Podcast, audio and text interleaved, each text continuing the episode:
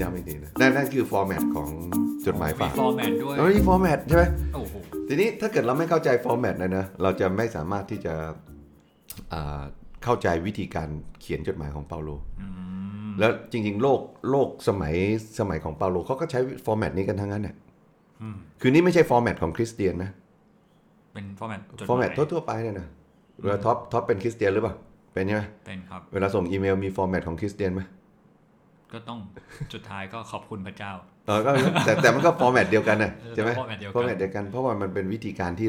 คนในสมัยเราเราคุยกันรู้เรื่องเวลาเราเขียนอีเมล เขียนจดหมายนะนั้นถ้าเราเข้าใจธรรมชาติของเออจดหมายของสมัยก่อนเนี่ยมันก็จะช่วยเรามากนะสมัยก่อนเนี่ยนะท็อปรู้ไหมว่าการเขียนจดหมายมันเป็นเรื่องพิเศษมากนะ พิเศษ เออเพราะอะไร คนเขียนไม่เป็นอะ ก็คนก็เขียนเป็นนะ แต่ว่าอะไร มันเหมือนแบบมีคนตั้งใจเขียน มันไม่มีกระดาษ เอาจะเอากระดาษที่ไหนมาเขียนแล้วเนี่ย จริงครับพี่ ใช่ไหมล่ะ เพราะฉะนั้นจะเขียนจะเขียนจดหมายทีเนี่ยมันต้องลงทุนนะ คือใช่ครับพี่ คือจริงไหมคือ อันนี้ผมแทรกนิดนึงใช่ไหมครับอืพี่มคือกว่าจะผลิตกระดาษได้เนี่ยมันมันไม่ใช่มันหลังจากยุคยุคนั้นอีกนานเลยนะครับนานถ้าถ้าเป็นยุคเนี่ยจะเป็นยุคที่ใช้หนัง หนัง ต้องใช้หนังสัถ้าตว์จริงๆรุ่นรุ่นของเอ่อเปาโลเนี่ยตอนนั้นยังใช้พาไปรัสอยู่เลย เพราะว่าปาไปรัสนี่คือเป็นเยื่กอระดาษมันเป็นเยื่อแบบเยื่อต้นกกมันมันจากอีต้นยิปต์ทุนสูงมากอ่าๆครับใช่ แล้วก็มันมันไม่ทงไม่ไม่ไม่คงทน มันไม่ มันไม่ใช่ คือมันไม่ใช่กระดาษแบบที่ปัจจุบันใช้ใช่ไอ้ที่เป็นเยื่อกระดาษปัจจุบันมาจากฝั่ง ตะวัจีนนออกจีนจีนเลยจีนแล้วก็มาเปอร์เซียเปอร์เซ็นต์อ่าเข้ามาที่อาหรับครับอือฮึแล้วก็ตอนนั้นมันถึงมียุคปฏิวัติที่ทำอ่าให้แบบว่าอยู่โลกอาหรับรุ่งเรืองก็เพราะกระดาษอ๋อแต่ฝั่งที่มาตะวันออกกลางจนถึงยุโรปเนี่ยมันไม่มีมันไม่มีกระดาษใช้เลยต้องใช้พวกปาปิลัสกับอืมพวกหนัหนังงสัตว์ซึ่งไอ้อือฮึปาปิลัสเนี่ยไม่ใช่ไม่ใช่เยื่อกระดาษมันเป็นการทุบทุบทุบให้มันกลายเป็นแผ่น ทุบเยื่อซึ่งต้นมันไม่ได้คงอ่าอ่ามันไม่ได้คงทนแบบกระดาษในปัจจุบันอย่างนี้นะครับอืมแต่กระดาษเนี่ยเปลี่ยนเปลี่ยนโลกได้เลยเปลี่ยนนะคโลรักบแต่ว่าแสดงว่าถูกใช่ครับพี่ผมลืมใช่คิดใช่เรื่องนี้เลย เพราะมันไม่มีกระดาษเขียนใช่ไหมล่ะมันต้นทุนสูงมากคือสมัยก่อนเนี่ยเอาจะเอาหนังสัตว์มาเขียนอย่างเงี้ยเปลืองมากครับพี่เปลืองแพงอย่างเขาบอกเขียนหนังสือเล่มหนึ่งบางทีต้องใช้แกะใช้ใช้ใช้สัตว์ห้าร้อยตัว ผมจะไม่ได้ว่าเป็นบ้าวัแล้วหรืห้าเป็นร้อยแกะตัวเออเป็นเล่มหนึ่งอะเล่มหนึงอะนะใช่ครับโอ้ยมันมันเลยแบบต้นทุนสูงคนธรรมดาเลยเข้าไม่ถึง ใช่เข้าไม่ถึงอะเพ ราะฉะนั้นพอเราเห็นอย่างนี้นะ เราเริ่มเห็นคุณค่าแล้วทำไมเปาโลต้องลงทุนเขียน โอ้โหผมเพิ่งมันรู้รู้ครึ่งขนลุกเลยครับเนี่ยอ่าเอาจริงๆนะ เสร็จแล้วก็สมมุติว่า คือคือเราต้องคิดอย่างเงี้ยว่า การเขียนจดหมายเป็นเรื่องใหญ่อืมเรื่องใหญ่นะ เหมือนเหมือนลูกาเนี่ย เขียนเขียนประวัติอ่าความรอดที่มาทางพระเยซูให้กับเทโอฟิลัสอ่านเนี่ยนะเออ ลูกาลูกาเขียนยาวมากนะอืมพอเขียนลูกาเสร็จปุ๊บยี่สี่บท เขียนกิจการอีกยี่แปดบทเนี่ยนะยาวมาก เขาจะเอาต้นทุนมาจากไหนอะมหาศาลนะเขาเชื่อว่าเนี่ยแหละเทโอฟิลัสเนี่ยแหละเป็นผู้ที่ออกทุนให้ในการที่จะทำรีเสิร์ชเพื่อให้คนรู้เกี่ยวข้องกับพระเยซูอืมใช่ไหมนั้นในแง่หนึ่งจดหมายเนี่ยโอ้โหจะเขียนฉบับหนึ่งใช้ต้นต้นทุนสูงนะอ่าแล้วก็เอ่อมี ช่วงที่ผ่านมาเนี่ยก็หมายถึงว่าในในอดีตมีการศึกษาเรื่องของจดหมายเนี่ยนะเขาก็ขุดพบคดพมคดค้นพบค้นพบเออไม่ใช่คดคดพบผมค้นพบเออขุดค้นพบนะครับครับเอ่อจดหมายกรีกโรมันเนี่ยเขาเจอตั้งหมื่นสี่พันฉบับนะอื้อหือหนึ่งหมื่นสี่พันฉบับ แล้วเขาก็มามาจัดเรียงนะว่าเป็นของใครของใครแล้วก็เทียบความยาวนะจดหมายที่สั้นที่สุด ท็อปเดาเลยว่าเขาใช้เขาเขียนกี่คำสั้นที่สุดนะมันกี่คำครับพี่สิบแปดคำนี่จดหมายนะ อันนี้ไม่ใช่ไม่ใช่โน้ตฝากซื้ออย่างโพขสองอินเออไม่ใช่โพสต์อิทนะ ก็จดหมายที่สั้นที่สุดคือสิบแปดคสิบแปดำคเออแล้วลงทุนน้อยหน่อยนะอ๋อยาวสุดเท่าไหร่ำเป็นพันเลยไหมครับพี่ ยาวสุดนะ ไม่ถึง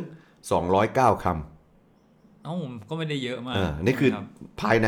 14,000ฉบับอ่า ที่เขาที่เขาขุดเจอเนี่ยเนาะมันก็อัเฉลี่ยก็ประมาณนี้หมดเนี่ยใช่อันนั้นอันนั้นคือจดหมายที่เขาเขาแต่ว่ามันจะมีบางคนที่มันเป็นนักเขียนนะ ยกตัวอย่างเช่นซิเซโรซิเซโลซิเซโรก็เป็นนักปรัชญานักพูดนักการเมืองพวกนี้นะเขาก็มีเขาเป็นนักเขียนด้วย เพราะฉะนั้นเขาก็เขียนเอ่อไม่รู้เขาเขาเขียนกี่ฉบับก็ไม่รู้ แต่ว่าสั้นที่สุดเนี่ยยี่สิบสองคำ คืออาจจะต้องจำตัวเลขบ้างนะว่าว่าสั้นสุดยาวสุดเท่าไหร่ ยาวสุดของเขาก็ 2,500คำนะก็เฉลี่ยก็สัก 200 300คำอะนะเมื่อเมื่อเฉลี่ยนะ นี่คือซิเซโรนะ อีกคนหนึ่งก็เอ่อเป็นนักปรัชญาสโตอิกชื่อเซเนกาอืมเซเนนะกาเซเนกานะก็เขียนสั้นสุดก็คือ 149คำยาวที่สุดก็ 4,000คำเฉลี่ยแล้วก็ประมาณ 1,000คำนะเพราะนักปรัชญาสโตอิกก็เน้นเรื่องของการ เขาเรียก meditate ใช่ไหมสะท้อนคิดอะไรพวกนี้นะทีนี้ถ้าถ้าเทียบกับเปาโลอะเปาโลเขียนสั้นสุดนะอะเดี๋ยวย้อนกลับไปนะซิเซโรสั้นสุด 22 คำนะเซเนกาสั้นสุด 149 คำนะเปาโลสั้นสุดเท่าไหร่ก็อะไรครับพี่335จดหมายฝากฟิเลโมนอ๋อฟิเลโมนขสั้นาดนสุดสั้นสุดนะก็ยังยาวไปละก็ยัง300ยาวก็กยังว่ายาวค่าเฉลี่ยของซิเซโร นะทีนี้จดหมายยาวที่สุดของเปาโลเท่าไหร่นะเทียบของซิเซโร2,500ของเซเนกา4,000นะของเปาโลยาวสุดเท่าไหร่เท่าไหร่ครับพี่7,000เจ็ดพันพระธรรมอะไร โรมลมโอ้โหโรมนี่ยาวสุดใช่ครับกันถ้าคือเปาโลกำลังทำสิ่งที่มันพิเศษนะในโลกจดหมายของกรีกโรมันถ้าซิเซโรซิเซโรกับเซเนกาเป็น คนสำคัญของด้านการเขียนจดหมายในศตวรรษแรกแรกๆนะเปาโลปฏิปฏิวัติเลยนะ ในแง่ของความยาวนะ เปาโลแบบทั้งทั้งที่รู้ว่ามันมีต้นทุนสูงนะ แต่เปาโลเห็นคุณค่าของจดหมาย เพราะฉะนั้นเวลาอ่านจดหมายนะ คิดถึงต้นทุนด้วยนะเขาไม่เขียนไปเรื่อยนะโอ้ใช่ใช่ครับ คือใช่ยิ่งไหมมันไม่ใช่แบบเอาขอ liquid ลบ เออมันมันไม่มันไม่ใช่แบบว่าเอ่อเอ่อ กระดาษเรามีกระดาษไปซื้อใหม่กระดาษ unlimited อย่างเงี้ยนะห้าสิบบาทได้เออมารีมหนึ่งอะไรอย่างใช่เงี้ยใช่อืมนั้นเปาโลกำลังกำลังเขียนนะนั้นจดหมายยาวเรายังต้องเราต้องต้องอ่านว่าทำไมเปาโลลงทุนเขียนขนาดนี้ จดหมายสั้นเราก็ต้องมาวิเคราะห์กันว่าเอ่อเปาโลต้องการจะสื่ออะไรนั้นความยาวความสั้นก็จะเกี่ยวข้องกับเรื่องของอาเนื้อหาจดหมายด้วยใช่ไหมครับนั่นคืออาสิ่งที่ อยากจะให้เราดูนี่นี่คือเรื่องของ format ใช่ไหม format ครับ format ของจดหมาย ทีนี้ในเรื่องของ format มันจะเราจะดึงหลักการมาในการอ่านได้อย่างไร เมื่อกี้เนี่ยอ่าเราพูดถึงแล้วนะว่า จดหมายในศตวรรษที่หนึ่งเนี่ยก็คล้ายๆกับที่เปาโลทำเปาโลไม่ได้มี format จดหมายเฉพาะไม่ได้มาคริสเตียนสร้างขึ้นเออมาไม่ได้สร้างขึ้นมาใหม่นะก็ใช้ format ของคนทั่วไป ซึ่งพอเทียบกันแล้วก็เหมือนกันนะครับ ก็คือมันก็มีบทนำ บทนำครับหรือตัวไอ้บทนำเนี่ยเอ่อเรียกว่าหัวจดหมายแล้วกันนะก็หัวจดหมายใช่ทีนี้หัวจดหมายมันประกอบไปด้วยอะไรก็คือ1ผู้เขียนผู้เขียน2ผู้อ่านผู้อ่าน ปกติเราผู้เขียนอยู่ล่างสุดใช่ไหมล่ะอ๋อใช่ครับแต่สมัยสมัยก่อนเนี่ยเขาเอาผู้เขียนขึ้นมาก่อนก่อนอืมผู้เขียนก่อนแล้วก็ผู้อ่านเสร็จแล้วก็อะไรคำขอบคุณคำขอบคุณคำอธิษฐานแล้วก็ให้มาเนื้อหาเนื้อหา เนื้อหาเสร็จค่อย ก็ขอบคุณอีกทีอ่าหนึ่งทักทายทักทายทักทายตอนจบอ่าครับแล้วก็ลงลงคำลงท้ายท้ายลายเซ็นอะไรพวกนี้นะเออนั่นคือนั่นคือฟอร์แมตใช่ไหมชอบไหมทีนี้ เราเราต้องรู้อะไร เพื่อที่เราจะสามารถเข้าใจจดหมายฝากในพระคัมภีร์ใหม่ได้ ย้อนกลับไปที่จดหมายของคนในศตวรรษแรกเนี่ยเนาะเขามีการแบ่งมันชัดๆเลยอย่างที่อย่างที่เราบอกเนี่ยอืมคือมันมีมันมีเขาเรียกธรรมเนียมการเขียนจดหมายธรรมเนียมนะอืมก็คืออะผู้เขียนข้าพเจ้าซิเซโรถึงท็อปใช่ไหม ผู้เป็นน้องรักของข้าพเจ้านะข้าพเจ้าอ่าขอบพระคุณปวงเทพที่อ่าอะไรก็แล้วแต่เนี่ยเนาะอ๋อแล้วข้าพเจ้าก็อธิษฐานต่อปวงเทพขอให้อะไรอย่างงี้นะอ่าอ่าแต่มันไม่เกี่ยวกับเนื้อเนื้อหา มันเป็นธรรมเนียมไงอ๋อเป็นธรรมเนียมมันเป็นธรรมเนียมเออเป็เป็นนธธรรรรมมเป็นธรรมเนียมเนียม แต่ว่าของเปาโลเนี่ยนะเปาโลก็ทำแบบนั้นอืมแต่เปาโลไม่ทำตามธรรมเนียมอืมมีด้วยเหรอครับเออเปาโลก็เอ่อใช้เนื้อหาของ การขอบคุณและคำอธิษฐานเนี่ยเป็นส่วนหนึ่งของการที่จะเปิดเผยเอ่อเนื้อหาด้วย พูดง่ายก็คือเปาโลกำลังใช้ธรรมเนียมของหัวจดหมาย เพื่อที่จะสื่อหัวใจของจดหมายอืมมันไม่ใช่แค่หัวจดหมาย มันเป็นมันไม่อะไร มันเป็นหัวใจจดหมายอ้าว เป็นหัวใจจดหมาย เออ แล้วเดี๋ยวเราก็จะต้องมาฝึกทักษะนี้นะ เราจะอ่านหัวใจจดหมายเอ้ยไม่ใช่ เราจะอ่านหัวจดหมาย ให้ไปถึงให้เป็นหัวใจจดมายให้ถึงหัวใจจดหมายได้ยังไงเนอะอ่าโอเคเพราะฉะนั้นมีสองทักษะนะที่ต้องฝึกทักษะแรกอะไรการฟังฟังฟังต้นสายว่ามันเกิดอะไรขึ้นอ๋อสถานการณ์เบื้องหลังสถนกรณ์เบื้องหลังอ่าอันที่สองคืออะไรก็ดูอ่านหัวจดหมาย ให้เป็นไปถึงหัวใจของจดหมาย เออนะอันที่สองนะมีอะไรอีก ที่เราจะต้องกลั่นกรองออกมาโอ้โหอึ้งอึ้งไปแล้วเขาเนี่ยอึ้งไปแล้วอย่าเพิ่งอึ้งนี่แค่มาจดช่วยหมายแล้วมาช่วยกันคุยก่อนอย่าเพิ่งอึ้งนี่แค่จดหมาย เออโอ้แล้วก็มีอะไรอีก มีอะไรอีกครับพี่เมื่อกี้ผมพูดเรื่องโครงสร้างพี่ก็ไปพูดถึงเออโครงสร้างโครงโครงโครงสร้างโครงสร้างในอันนี้พอมาพูดถึงเรื่องของเนื้อหาบ้างนะอืมเนื้อหาครับอันนี้เมื่อกี้เมื่อกี้เดี๋ยวเดี๋ยวเราจะไปพูดถึงเอ่อการอ่านหัวจดหมายตอนแรกนะแต่ว่าตอนนี้พอมาพูดถึงเนื้อหาเนี่ย เราก็จะสังเกตว่า เปาโลเนี่ยเป็นสถาปนิกที่เก่งมาก แล้วก็เขามีการที่เขาเห็นความเชื่อมโยงระหว่างประเด็นสู่ประเด็นอืมใช่ไหมก็เหมือนเหมือนเหมือนคนที่เอ่อเป็นสถาปนิกเขาจะออกแบบว่า โอเคสเปซนี้มันเชื่อมกับพื้นที่ใช้สอยนี้อะไรเงี้ยนะหรือวิศวกรก็จะว่าโครงสร้างตรงนี้มันต้องไปผูกกับตรงนั้น อย่างเงี้ยใช่ไหมเออนะ เปาโลก็เป็นลักษณะนั้นนะเขาเวลาเขาเขียนจดหมายเนี่ยเราเห็นเลยไม่ได้เขียนไปเรื่อยนะไม่ใช่พูดสเปซสปะไม่ไม่สเปซสปะน้ำท่วมแล้วก็ไม่อะไรไม่ใช่เป็นอย่างเงี้ยแบบพวกด้นสดด้วยอ๋อไม่แบบเขียนไปเรื่อยใช่ๆคิดอะไรออกก็เขียนอะจะจะจะบอกว่าเปาโลเนี่ยมาประดิษฐ์ประดอยก็คงไม่ถึงขนาดนั้น แต่เปาโลเป็นคนที่เห็นภาพใหญ่ทั้งหมด อยู่ในหัวอยู่แล้วอืมเพราะฉะนั้นเวลาเขาเขียนจดหมายเนี่ย เขาลงมาถึงรายละเอียด แล้วรายละเอียดนั้นสอดคล้องกับภาพใหญ่ที่อยู่ในหัวเขาเพราะฉะนั้นเนี่ยเวลาเราอ่านจดหมายเปาโล หรือจดหมายฝากทั่ว ๆ ไปเนี่ย เราจะเป็นจะต้องฝึกในการที่จะเห็นก้อนความคิดนะอืมครับเราต้องอ่านให้เป็นก้อนๆปกติเราอ่านเป็นไง เป็นข้อข้อข้อข้อนะจงอะไรคนะวามรักย่อมผูกพันความทุกว่าสิ่งไว้ทุกสิ่งไว้สมบูรณ์แล้วเราก็ไม่รู้เลยก้อนนั้นกำลังพูดถึงเรื่องอะไรใช่ไหมเออ หรืออะไรนะความรักนั้นก็อดทนนานกระทำคุณอะพวกนี้ใช้แบบนี้หมดเลย ใช่ไหมใช่เราเราเราติดอ่านจดหมายด้วยการดึงมาเป็นข้อๆไงแล้วเราก็คิดว่าข้อนั้นเป็นข้อที่สรุปของทั้งเล่ม เช่น อะไรเป็นประเด็นสำคัญที่สุดของโครินธ์ความความรักรัก เพราะอะไรเพราะความความรัรักกอดทนนานกระทำใช่ไหมใช่ลองไปอ่านจริง ๆ นะ เรื่องอะไรไม่ไม่ได้พูดถึงโครินธ์พูดถึงเรื่องอะไร ความแตกแยกเราเนี่ยบทหนึ่งปัญหาบทสองปัปัญญหาหาบทสามปัญหาบทสี่ปัปัญญหาหาบทห้าปัญหาบทหกปัญหาบทเจ็ดปัญหาบทแปดปัญหาบทเก้าปัญหาบทสิบปัญหาบทสิบเอ็ดสิบสองสิบสามสิบสี่สิบห้าปัญหาหมดเลย แย่แล้ว แล้วเราไปบอกว่าเอ่อหนึ่งหนึ่งโคเรนเป็นเรื่องของความรักเนี่ยนะแสดงว่าเราเราเราไม่เข้าใจก้อนความคิดของเปาโลใช่ไหมหรืออะกาลาเทียพูดถึงเรื่องอะไร ความเชื่ออืมผลพระวิญญาณใช่ไหมผลพระวิญญาณผลพระวิญญาณนะความรักความปรับปลื้มใจใช่ไหมสันติสันติสุขก่อนแต่ว่าทำไมเปาโลพูดถึงเรื่องผลพระวิญญาณ ไม่รู้ เออ เราก็ไม่ได้แต่เราแค่เข้าใจว่ามันเป็นเรื่องผลวิญญาณใช่แล้วก็เราก็คิดแค่นั้นนะอะไรเป็นเรื่องของประเด็นสำคัญของพระธรรมโคโลสีนี่ไงความรักย่อมผูกพันทุกสิ่งไว้ถึงถึงความสมบูรณ์ใช่ไหมเราเราเราชินกับการอ่านเป็นข้อข้อๆแต่ว่าอืมอ่า ในซีรีส์นี้จดหมายฝากเนี่ยก็จะสอนเรานะหรือว่าแนะนำเราในการอ่านก้อนความคิด จริงๆมันเป็นก้อน เออเราจะต้องสังเกตเห็นว่าเปาโลเนี่ยเป็นสถาปนิก แล้วก็เป็นวิศวกร แล้วก็เป็นศิลปิน เป็นนักทอผ้า ที่เขามีเออถ้าพูดถึงนักทอผ้านะเปาโลเนี่ยเขาจะเป็นคนที่มีลวดลายของผ้าทออยู่ในหัวเรียบร้อยแล้วๆอืม แล้วเขารู้ว่าจะต้องใส่ได้ในแนวตั้งอะไร และเขาจะรู้ว่าเขาจะต้องเอากระสวยวิ่ง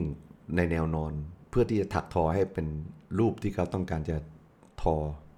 ออกมาให้เห็นเพราะฉะนั้นถ้าเราคิดอย่างนี้นะ เราจะเห็นว่าจดหมายของเปาโลมันมีก้อนความคิดนะจากก้อนนี้พูดถึงเรื่องอะไรนำไปสู่ก้อนนี้พูดถึงเรื่องอะไร เพราะฉะนั้นเราต้องอ่านเป็นอะไรเป็นก้อนอ่านเป็นก้อนไม่ใช่อ่านเป็นข้อแล้วนะตรงนี้เป็นทักษะที่สามแล้วนะคือที่คำว่าที่เราคำว่าก้อนนี่ก็คือเป็น ถ้าฟังง่ายๆกว่านี้ก็คือย่อหน้า ก็ย่อหน้าน่ะเหมือนเหมือนเหมือนในพระคัมภีร์เราก็จะมีเป็นย่อหน้าพารากใช่ไหมราฟนี้เวลาแต่พูดแต่เรื่องอะไรแต่ย่อเราชบหน้าคัดย่อหน้าออกมเนี่ยมันบางทีเราเราถูกแบ่งคือมีคนก็แบ่งถูกแบ่งด้วยย่อหน้าอีกมีมีมีคนแบ่งให้เราแล้วไงอ๋อก็พระคัมภีร์ฉบับไหนแปลมาจากอะไรก็จะก็จะย่อตามนั้นย่อตามนั้น แต่ว่าฉบับเอ่อที่จริงแล้วการอ่านเนี่ยมันต้องมาจากเอ่อการแบ่งเนื้อหาที่มัน อยู่ในบริบทเดียวกัน เพราะฉะนั้นเราเราคงต้องมาแบ่งกันใหม่อะก็คือถ้าถ้าเราเห็นโครงสร้างเนี่ย มันก็อ่าเหมือนกับซูมออกนะ มาดูว่าลำดับความคิดทั้งหมดแล้วมันถักทอครับเป็นโครงสร้างยังไงอืมอืมใช่ไหมพี่พี่เคยเล่าใช่ไหมว่าว่าพี่ไปเซนเซนทันเฟสติวัลใช่ไหมอืมกับครับกับภรรยานะ แล้วก็หลงกันอะตอนที่ไปครั้งแรกนะ เพราะอะไรรู้ไหมภรรยาพี่ก็บอกว่าอ่า เจอกันที่ชั้นชั้นหนึ่งหน้าซูเปอร์มาร์เก็ตใช่ไหมอืมพี่ก็ลงมาชั้นหนึ่งอ้าวชั้นหนึ่งมีแต่ที่จอดรถ ไม่เห็นมีซูเปอร์มาร์เก็ตเลยภรรยาก็บอกก็นี่ไง ลงมาชั้นหนึ่งเนี่ยลงบันไดลงมามาชั้นหนึ่งก็เจอซูเปอร์มาร์เก็ตแล้วเนี่ย สุดท้ายพี่มารู้ว่าที่เซ็นทรัลเฟสติวัลชั้นหนึ่งมันมีสองสองโซน ก็คือโซนที่มันเป็นช็อปปิ้งซูเปอร์มาร์เก็ตกับโซนที่จอดรถที่จอดเอรถอมันจะอยู่ชั้นเดียวกัน ตอนหลังพี่เริ่มรู้โครงสร้างมาแล้ว โอเคอืมถ้าเกิด ถ้าพี่เอ่อจากชั้นหนึ่งเนี่ยนะอ่าที่อยู่อีกฝั่งหนึ่งของซูเปอร์มาร์เก็ตอีกฝั่งหนึ่งเลยนะ ตรงกันข้าม พี่ต้องขึ้นอ่าลิฟต์หรือบันไดเลื่อนขึ้นไปก่อน แล้วก็เดินไปอีกฝากหนึ่ง แล้วก็ค่อยลงบันไดเลื่อนมาถึงจะมาเจอซูเปอร์มาร์เก็ตอืมตอนนี้พี่ก็ไม่หลงแล้ว เพราะพี่รู้โครงสร้างมาแล้วอืมใช่ไหมนั้นเป็นไปได้ไหมที่เวลาเราอ่านจดหมายฝากเปาโล แล้วเราหลงอะหลงประเด็น หลงประเด็น เพราะเราไม่รู้จักโครงสร้างมันอ๋อ โดยเฉพาะเล่มยาวๆนะอ๋อเล่มยาวพระธรรมโรมเงี้ยคนหลงอยู่ในกรุงโรมอะๆเนาะหลงไม่ลงหลงอยู่ในกรุงโรมออกมาไม่ได้นะ แล้วก็ไม่รู้ว่าพระธรรมโรมพูดถึงเรื่องอะไรอืมแล้วก็ได้ได้แค่ว่าอ่าเหตุฉะนั้นโดยเห็นในความเมตตากรุณาจงถวายตัวแด่พระเจ้าเป็นเครื่องบูชาที่มีชีวิตอันบริสุทธิ์จบละทั้งเล่มพูดถึงเรื่องอะไรเออไม่รู้นะเออใช่ครับใช่ไหมเออใช่ไหม เอาอาจจะหลงทางหลงทางอัอะนอันนี้เรื่องว่าครับเอเฟซัสหรือเปล่าครับเอเอเฟซัสด้วยใช่ไหมครับเริ่มเริ่มมาพอท้ายๆกลายเป็นแบบอะไรนะครับ ครอบครัวชีวิตครอบครอบคครัรัววนะเออชีฝ่าวิยตฝ่ายสามีฝ่ยภรรยาฝ่สามีภรรยาเฉยเออใช่ไหมแล้วเราก็หลงทางว่าเอ๊ะตกลงมันพูดถึงเรื่องอะไรอ๋อเป็นใช่ไหมวิธีการอยู่ร่วมกันอะไรแล้วก็คิดว่าเป็นกฎระเบียบของการเป็นเป็นกฎระเบียบคริสเตียนก็ไม่ใช่นะเนาะเพราะฉะนั้นนี่นี่คือทักษะ4อย่างนะที่ซีรีส์นี้เราจะมาแนะนำเราโครงสร้างโครงสร้าง โครงสร้างก่อนอะไรอีกใช่ไหมครับแบ็กกราวก็ background เบื้องหลัง background เบื้องหลังก่อนตอนแรกเราพูดถึงเรื่อง background เบื้องหลังใช่ไหมอือฮึครับต่อมาก็เป็นเรื่องของโครงสร้างโครงสร้าง แล้วก็อ่านอ่านใจอ่านอะ intro หัวจดหมายจดหมายยังไงให้ไปถึงหัวใจใจเออใช่ไหมครับ แล้วก็ฝึกอ่านเป็นย่อหน้า ฝึกอ่านเป็นก้อนๆเออนั่นคือสี่สี่อย่างเรื่องที่เรากำลังจะพูดต่อไปอือฮึหลังจากนี้ ใช่ อันนี้วันนี้ก็เป็นแบบอินโทรแบบนี้อ๋ออันนี้โดนนะครับ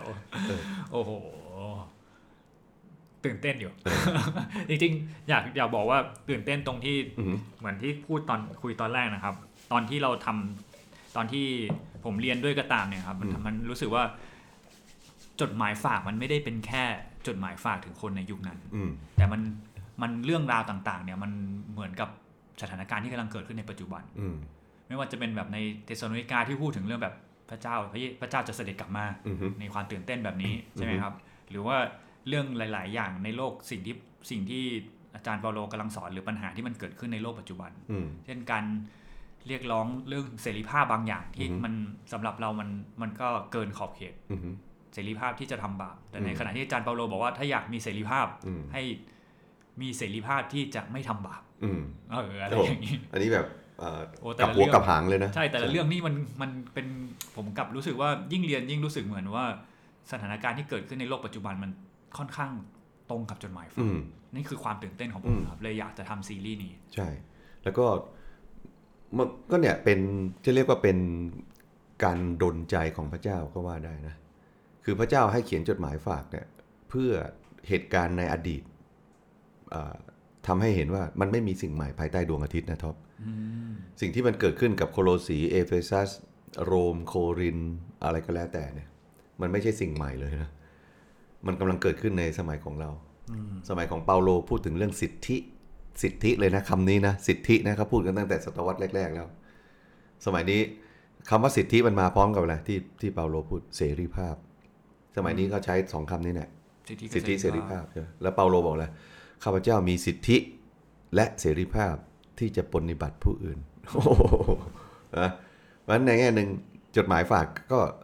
อ่านให้ดีนะ เราไม่ใช่ไม่ใช่แค่จะเห็นหัวใจของเปาโล เราจะได้ยินหัวใจของของพระเจ้าด้วยนะ ว่าพระองค์รู้สึกยังไงกับสถานการณ์ในที่เกิดขึ้นในโลกของเราในคริสตจักร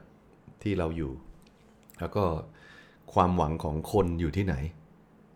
เนี่ยอ่านจดหมายฝากได้ยินเสียงเปาโล ได้ยินเสียงพระเจ้าด้วย เออ แล้วเดี๋ยวเรามาค่อยๆถอดอวิธีการอ่าน